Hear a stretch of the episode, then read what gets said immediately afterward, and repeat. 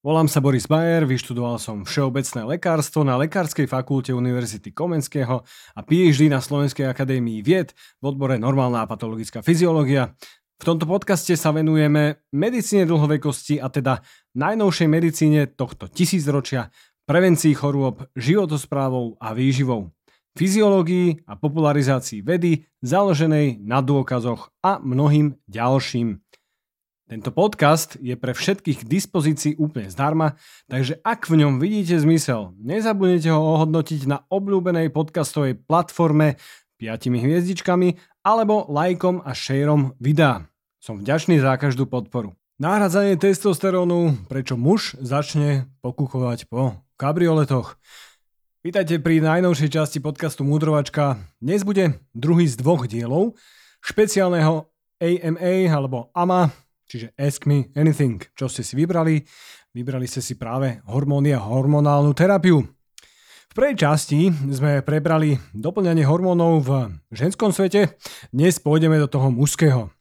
HRT alebo HRT je skrátka pre Hormonal Replacement Therapy a TRT na Testosterone Replacement Therapy, čiže nahradzanie testosterónu. Dnes si prejdeme to, ako vlastne fungujú mužské pohlavné hormóny, povieme si o tom, že aké všelijaké zaujímavé veci sa dejú v mužskom tele z hľadiska hormónov. Ako som povedal minule, toto je oveľa jednoduchšie, lebo ženské hormóny fungujú v cykloch podľa približne mesačných cyklov maternice a baječníkov. No a hoci sú experimentálne dôkazy, že muž tiež dokáže cykliť svoje pohlavné hormóny a dokonca, že sa zrejme dokáže uh, ako by som to povedal, prispôsobiť cyklu svojej partnerky, najmä teda uh, ovulácii svojej partnerky, tak z hľadiska nejakých významných zmien hladín testosterónu, tak to sa u muža nedieje. Testosterón je jedným z androgénov, čiže pohlavných hormónov a je z nich aj najdôležitejší. Najprv si povieme pikošku a zásadný rozdiel medzi mužom a ženou. Tá pikoška je, že ženy majú vo svojich telách v skutočnosti viac testosterónu ako estrogénov celkovo. Keď si pozriete výsledky krvných testov ženy a nenecháte sa zmiasť pikomolmi a nanomolmi, tak zistíte, že žena má v skutočnosti viac testosterónu v tele ako estradiolu, hlavného estrogénu. No a z hľadiska e, porovnania celkových hladín testosterónu u mužov versus žien, tak u mužov sú priemerne hladiny testosterónu 10 až 15 krát vyššie ako u žien. Pokojne však môže nastať situácia, v ktorej má muž hladinu napríklad 22 a žena takmer 0, čiže takmer nedetekovateľnú. No takisto môže nastať taká situácia, keď má žena 2,5 a muž má 6,5 a nemusia sa cítiť akože úplne zle. No a potom záleží aj na pomere testosterónu a estrogénov, najmä teda tzv. estradiolu, ktorý som už spomenul. A to všetko môže ovplyvňovať nielen správanie, a teda nielen sexuálne správanie, ale aj správanie všeobecne. My vieme, že hladiny testosterónu sú spájané s maskulínnou dominanciou a kompetitívnosťou, no nie je pravda, že musí byť spájaný s agresivitou. Dokonca, podľa vedcov, ktorí sa venujú skúmaniu endokrinného systému a správaniu Platí, že zvyšovaná agresivita pri zvyšovaní hladín testosterónu je skôr zrkadlom nízkej seba dôvery a tkvie v pociťovaní takej krehkosti hierarchického postavenia toho samca v, v akomkoľvek práve prebiehajúcom rebríčku. Testosterón však rozhodne zrkadlí v dosahovaní vyšších miest rebríčkov, hierarchii, asertivitu, odhodlanosť a schopnosť vytrpieť si pre dosiahnutie tejto hierarchie viac ako kompetitori e, s nižšími hladinami testosterónu. Netýka sa to iba žien, týka sa to všeobecnej hierarchii. Testosterón totiž to násobuje chuť dosahovať to, čo je pre človeka dôležité a, a miesto v hierarchii, ktoré ho naozaj zaujíma. Čiže e, preto niekoho nezaujíma, keď je v práci v rámci hierarchie pomerne nízko, na nízkej pozícii. No o víkendovom futbale s kamošmi ho naplňa, keď je najlepší hráč na ihrisku a skrátka je to pre ňo to najdôležitejšie.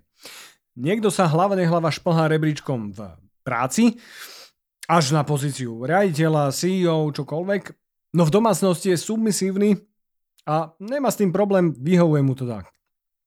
No a potom je to 1%, ktoré chce byť čo najvyššie v hierarchii, v práci, domácnosti a aj vo voľnom čase s priateľmi. Hladiny testosterónu sú spájané s naháňaním statusu a neprekvapivo sa ukazujú štúdie, preferovania značiek, oblečenia aut či hodiniek, také typické chlapské veci, ktoré sa teda udávajú v médiách, že to sú chlapské veci, e, ktoré môžu byť síce podobne kvalitné, ako niektoré iné, ktoré však spoločnosť nevníma ako luxusné. Čiže muž si vždy vyberie tú luxusnejšiu variantu, ktorá zvyšuje status.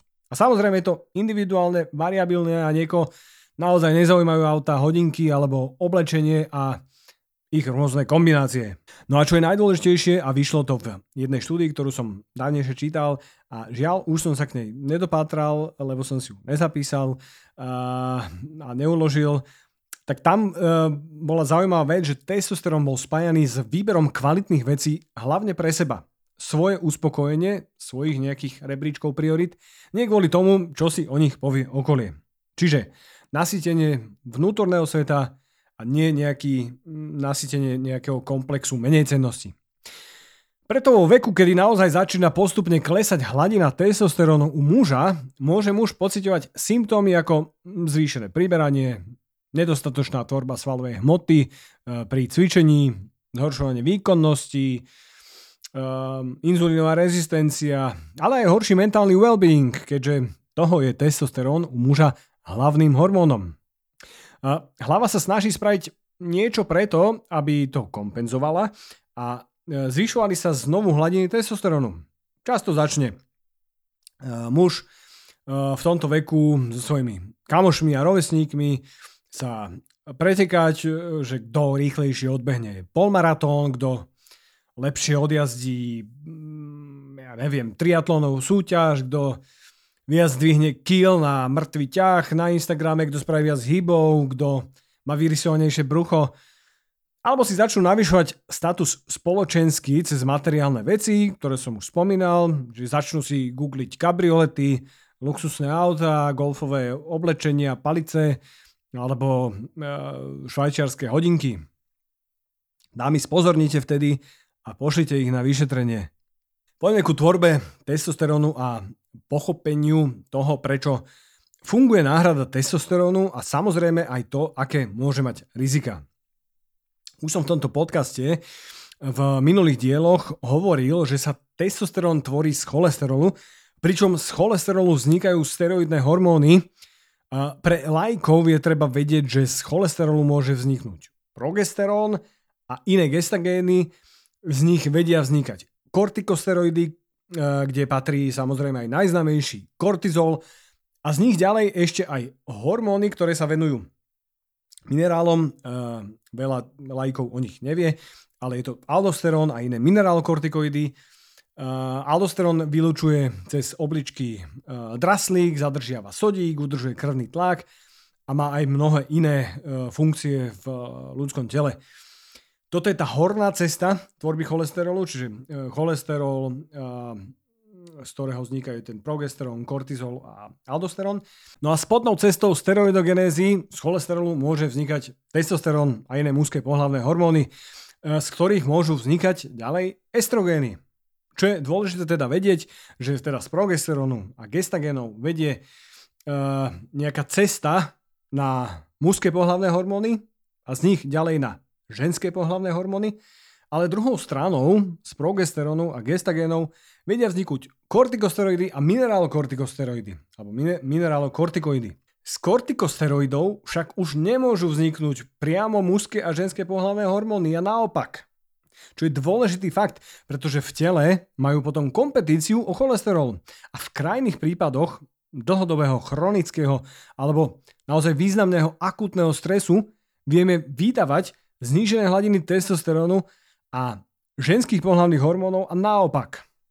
Preto napríklad v stresovej situácii, ohrozenia života, seba alebo najbližších, eh, nemáte príliš chuť na sex. Jednoduché. Hej, že naozaj, keď je ohrozenie života, človek vtedy nemá chuť uh, na sex. Je to logické. Ale prečo to vzniká, už ste teraz pochopili.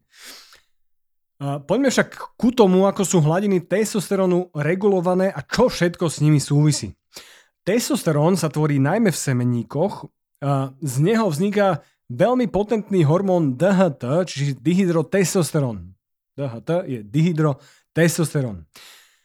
Jeho prekurzorom, čiže testosterónovým prekurzorom, vznikajúcim na obličkách je niektorým známy DHEA alebo DHA, ide o prekurzor alebo prohormón, kedysi nazývaný hormón mladosti. Keďže ho e, v krvi máme pomerne vysoké hladiny, no v skutočnosti veľa o ňom nevieme, no a doplňanie počas dospelého života niekedy funguje, niekedy nie a zrejme je najdôležitejší počas vnútromaternicového vývoja. Čiže DHEA je dehydroepiandrosterón, DHEA. Z neho vzniká testosterón a z neho vzniká enzymom 5-alfa reduktázov DHT, čiže dihydrotestosterón. Opakujem to 7 krát, aby ste naozaj pochopili tieto veci, čo sa deje s testosterónom. No a 5-alfa reduktáza je enzym, ktorého množstvo a efektivita výrazne varíruje od muža k mužovi a vysoké hladiny, alebo ešte, eh, čo je oveľa dôležitejšie, ak majú napríklad prostata alebo vlasové folikuly, veľa receptorov pre práve dihydrotestosterón, tak vedie to u mužov ku typickému mužskému plešateniu, ale aj zväčšeniu prostaty a s tým spätými problémami. Kedy si sa myslelo, že má skôr androgénne účinky, teda hlavne androgénne účinky, ako tie anabolické, ale dnes vieme, že je aj dostatočne anabolickým hormónom, ten dihydrotestosterón. Kvôli týmto spomínaným faktom variability na úrovni receptorov je využiteľnosť merania DHT alebo dihydrotestosterónu v krvi v praxi nie je príliš veľká. V krvi však meriame celkové hladiny testosterónu. No iba celkové hladiny nám toho veľa nepovedia, hoci aj niektorí klinici Stále v dnešnej dobe často merajú iba celkový testosterón a milne podľa neho posudzujú mužské pohlavné hormóny. A vysvetlím vám, prečo som povedal, že milne. Dôležitou hodnotou je totižto voľný testosterón. Free TST alebo free T. To uvidíte v krvných testoch. Ten je podľa všetkého oveľa dôležitejší ako celková hladina testosterónu. Videl som naozaj mužov so spodnými hraničnými a aj nižšími hladinami testosterónu, ako je norma. A keď mali niekedy dokonca vyššie hladiny voľného testosterónu, alebo naozaj, že, že vysoké hladiny voľného testosterónu, tak často nepocitovali žiadne problémy. Jeden z nich mal dokonca 5 detí. A prečo to tak môže byť? Je to kvôli tomu, že testosterón, ako už viete, vzniká z cholesterolu, ktorý je tuk. Tuk sa bojí vody, čiže je hydrofóbny. Fóbia je sa báť niečo. Hydro je voda. A preto sa samotný testosterón nedokáže prenášať krvou. Potrebuje na to bielkoviny, ktoré sa vody neboja a sú hydrofilné. Tie najdôležitejšie sú albumín a bielkovina viažúca pohlavné hormóny globulín, čiže Sex Hormone Binding Globulin SHBG. SHBG nepôsobí iba ako prenášač, ale aj ako látka regulujúca účinnosť hormónov, nielen testosterónu, aj niektorých iných pohľavných hormónov. Pri funkcii testosterónu je teda dôležité množstvo voľného testosterónu. Vysvetlím to na príklade, mojom obľúbenom príklade, ktorý často hovorím, výbehu pre psov. Pitbulloch, psovodoch a cvičiteľoch s rukavicou. Výbeh pre psov si predstavme ako krvné riečisko, čiže krv. Pitbully sú testosterón. Tie, ktoré sú voľné, bez vocky, sú voľný testosterón. Tie pripnuté na vocku sú testosterón naviazaný na SHBG, respektíve iné bielkoviny, e, napríklad ten albumín. Čiže drvá väčšina testosterónu v krvi je viazaná. Psovodi s vockou sú teda SHBG. No a cvičitelia s rukavicami sú bunky s receptormi pre testosterón.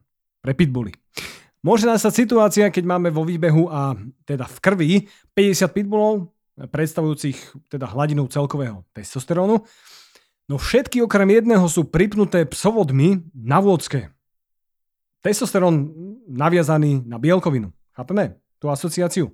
Preto sa do rukavice cvičiteľa, čiže bunkového receptoru bunky pre testosterón zahryzne a teda napojí len pár z nich. V ďalšom vedľajšom výbehu môže nastať situácia, že tam máme iba polovicu, 25 pitbullov, no na voľno sú pustení až 5. Do rukavica teda zahryzne oveľa viac čelustí. Rozumieme? Čiže hladiny SHBG sú, oni sú samozrejme geneticky predurčené, ale, ale ovplyvňuje ich aj viacero iných okolností, vrátane metabolického stavu človeka, preto nie je prekvapeným, že ich ovplyvňuje množstvo hormónov štítnej žľazy, inzulín, ale aj estrogény. Pri zníženej funkcii štítnej žľazy môžeme pozorovať vyššie hladiny tohto viažača testosterónu. Pri vysokých hladinách uh, inzulínu uh, môžeme vydávať nízke hladiny SHBG, uh, čo pre niekoho môže byť paradoxné, ale netreba zabúdať, že inzulín je antikatabolický a čiastočne anabolický hormón. A problémom to však samozrejme môže byť pri napríklad nízkosacharidovej strave, minimálne zo začiatku. Potom sa zdá, že sa to, keď sa to dlhšie dodržiava, tak sa to upraví. Uh, alebo pri príliš prudkom zredukovaní kalórií v strave, čo môže viesť ku na jednu stranu nižším hladinám inzulínu, čo je na jednej strane dobré, ale na druhej strane to môže viesť ku vyšším hladinám SHBG, a vyššiemu naviazaniu testosterónu na prenášače aj nižším hladinám voľného testosterónu, ktorý je ten efektívny, ktorý teda vie sa napájať na bunky, na tých ľudí s rukavicami.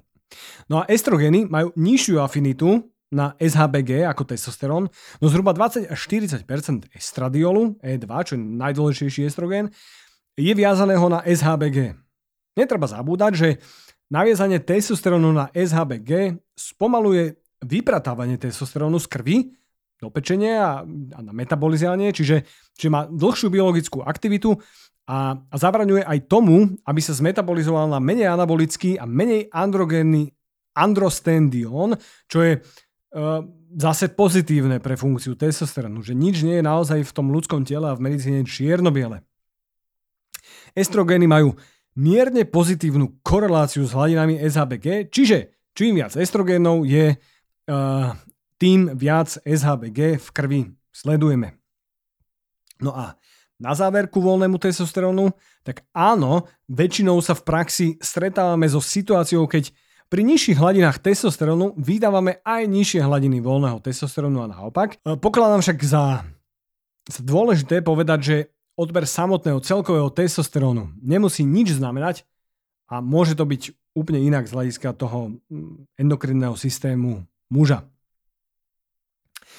Ďalším faktorom v rovnici, ktorý zamotáva výsledky, je množstvo receptorov. Ak majú bunky naozaj dostatok receptorov, tak uh, hormóny sa vedia ľahšie a, a účinnejšie naviazať a, a vykonávať svoju prácu aj pri nižších hladinách celkového testosterónu alebo aj voľného testosterónu.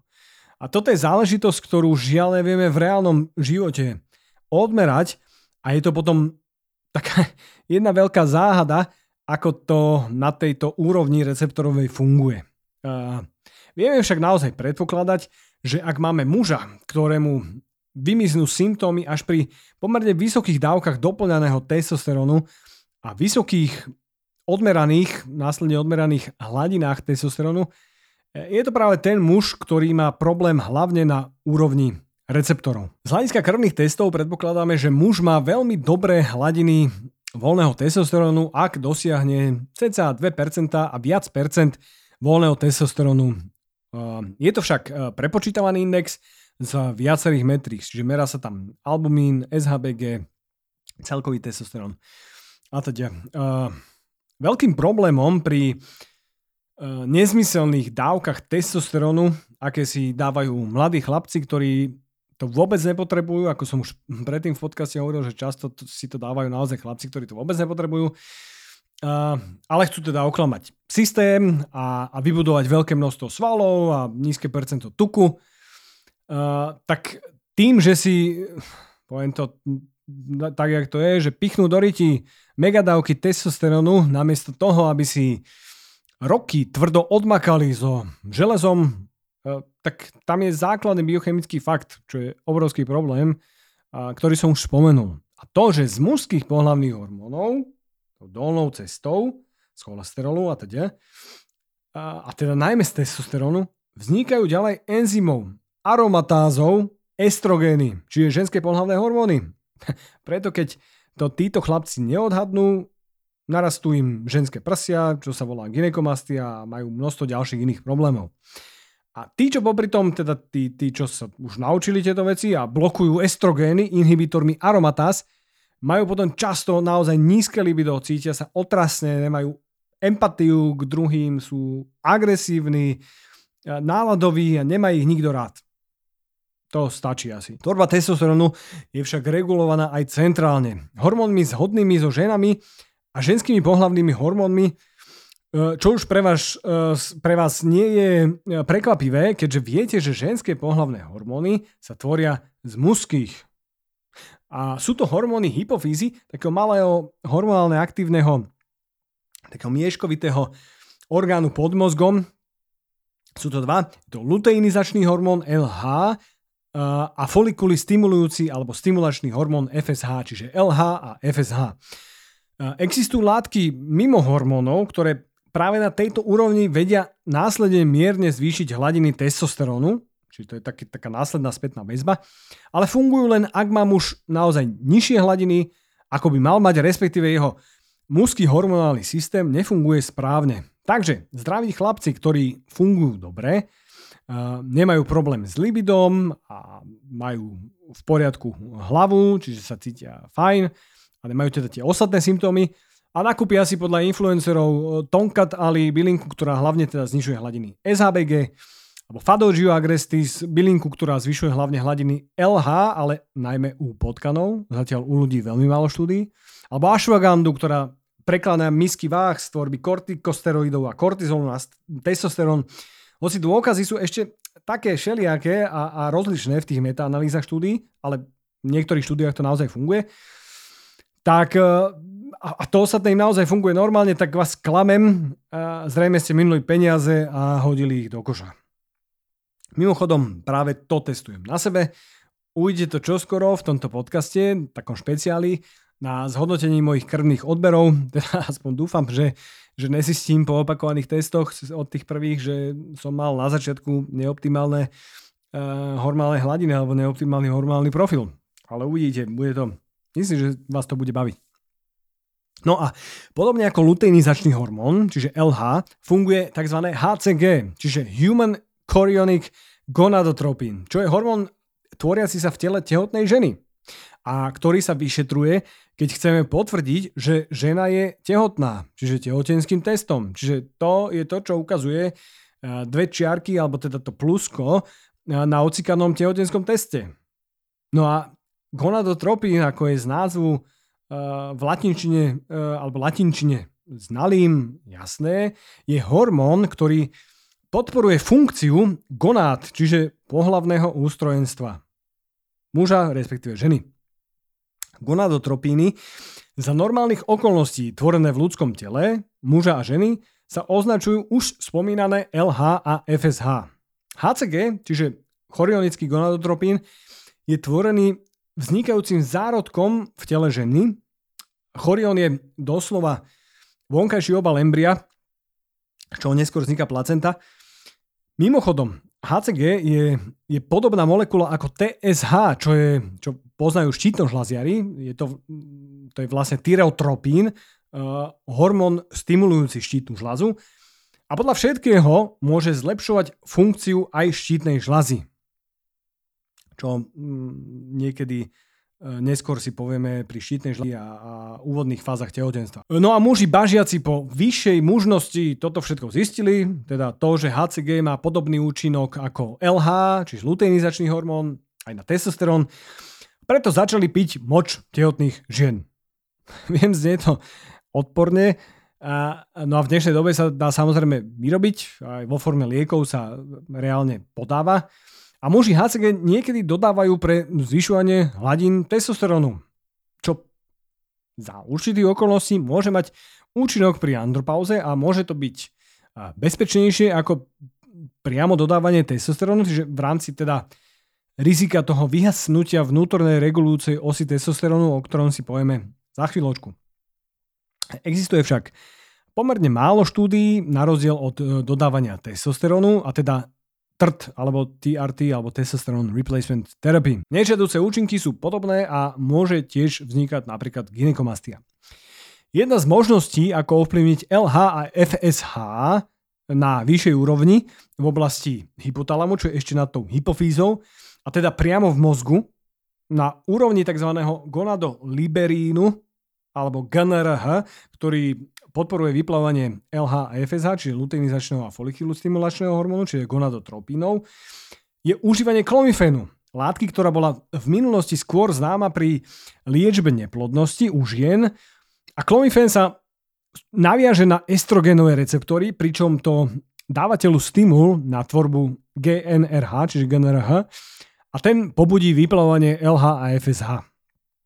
Minulý rok vyšla metaanalýza a systematické zhodnotenie uh, štúdií o klomifene a od Huibena a jeho kolektívu s výsledkom, že môže pomôcť zlepšovaní biochemických markerov mužov, a to konkrétne e, voľný testosterón, LH, FSH, estradiol a SHVG, pričom neboli reportované žiadne závažné nežiaduce účinky liečbou. Niektorí vedci a, a klinici však upozorňujú, že veľa nevieme o účinkoch klomifénu na blokovanie účinkov estrogénov v mozgu, čo je veľmi dôležité pre náladu a well-being. Lebo naozaj estrogen je vynikajúci hormón pre dobrú náladu aj pre mužov. A preto niektorí muži po užívaní klomifenu nemajú zlepšenie týchto symptómov aj cez to, že sa im zlepšuje krvne, eh, že sa im zlepšuje uh, hladina testosterónu alebo voľného testosterónu a všetkých týchto ostatných markerov. Čiže aj estrogény na pomer k testosterónu sú dôležité. Ďalšia varianta, a najviac používaná, je teda priamo dodávanie testosterónu, čiže hotovej látky. No a prečo teda môže vyhasínať vnútorná regulačná os testosterónu pri dodávaní exogénneho testosterónu, eh, čo je vlastne aj ten druhý problém, jak som na začiatku, že nejaký prvý problém, eh, premena na estrogény, tak ten druhý problém pri dopovaní testosterónu chlapcov, ktorí chcú oklamať systém, ktorý som už spomínal, že ak telo detekuje, že sa v krvi nachádza vysoké množstvo testosterónu a, a vie, že to je aj exogénny, že proste je ho veľa, začne sa tvoriť menej LH a FSH, toho luteinizačného a folikulustimulujúceho hormónu v hypofíze, v tom mieškovitom orgáne, aby sa nepovzbudzovali semenníky na tvorbu ďalšieho, toho endogénneho, vnútorne tvoreného testosterónu. A, a pri zle nastavených kúrach kulturistov a nekulturistov lebo dotazníkové štatistiky hovoria jasne, že práve 80% sypačov sú amatérskí hobby posilňovači, ktorí užívajú testosterón. A, tak sa môže stať, že, že keď ten chalanisko vysadí testosterón, a, tak LH a FSH už na to nezareagujú a dostane sa do štádia hypogonadizmu, čiže zníženej aktivity pohlavných žliaz na tvorbu hormónov. Veľmi vážny problém. Preto aj pri nasadení TRT vo veku, kedy sa muž dostáva do andropauzy, je prakticky vždy nasadzovaná doživotne. Táto replacement therapy.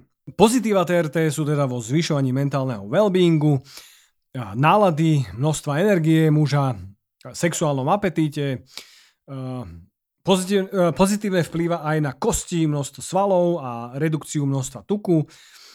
Negatíva a rizika sú jednoznačne vo zvýšenom množstve červených krviniek, e, zvýšenom riziku krvných zrazenín a embolie, vyššieho srdcovcievného rizika, rizika zlyhania a poškodenia pečene, e, riziko mm, vzniku a rýchlejšieho priebehu rakoviny prostaty, alebo prsníkov u mužov. Je však treba povedať, že pri mikrodávkach, substitučných dávkach, čiže takých, ktoré majú navrácať hladiny testosterónu u muža do normy, nie niekde, kde tým hladinám ustrelí dekel, je toto riziko minimálne. Čiže veľmi podobne ako u žien. TRT alebo testosterone replacement therapy. V určitom veku, ak je u muža naozaj dokázané znižovanie hladín testosterónu a, a hlavne keď sa začínajú cítiť na svojom tela správanie symptómy, preto je dôležité mať odsledované hladiny testosterónu, voľného testosterónu, e, luteinizačného hormónu, folikuly stimulujúceho hormónu, SHBG, estradiolu, ale aj napríklad prolaktínu a niektorých iných hormónov a, bielkovín, a, tak toto sledovanie načasovej osy je extrémne dôležité, aby to klinici vedeli posúdiť. Tak naozaj, že keď už toto vieme, tak môže mať benefity z hľadiska neporovnateľne zlepšenej kvality životy muža. Treba však myslieť aj na mm, spomínané rizika, ktoré to prináša, takže takéto niečo naozaj patrí do rúk lekárov, ktorí majú dôkladne vyšetrených pacientov, ktorí dôkladne poznajú a pozorne ich počas TRT aj sledujú. No a nakoniec, ale rozhodne nie v poslednom rade, možno aj v prvom rade, hladiny a fungovanie testosterónu zhoršuje obezita, zlá strava, nedostatok fyzickej aktivity, najmä silovej, chronický stres, zlá kvalita alebo množstvo spánku. Takže páni, pokým nebudete mať vyriešené tieto veci, ani nech vás nenapadne, žiadať o pichanie, gelikovanie alebo tabletkovanie testosterónu. Verím, že sa vám tento diel páčil a vidíme sa na budúce. Tento podcast má iba informačný charakter. Informácie z tohto podcastu neslúžia ako diagnostika a terapia vášho zdravotného stavu. Využitie informácií a hlavne nesprávnym spôsobom je na divákov a poslucháčov vlastné riziko. Počúvanie podcastov nesupluje návštevu vášho lekára.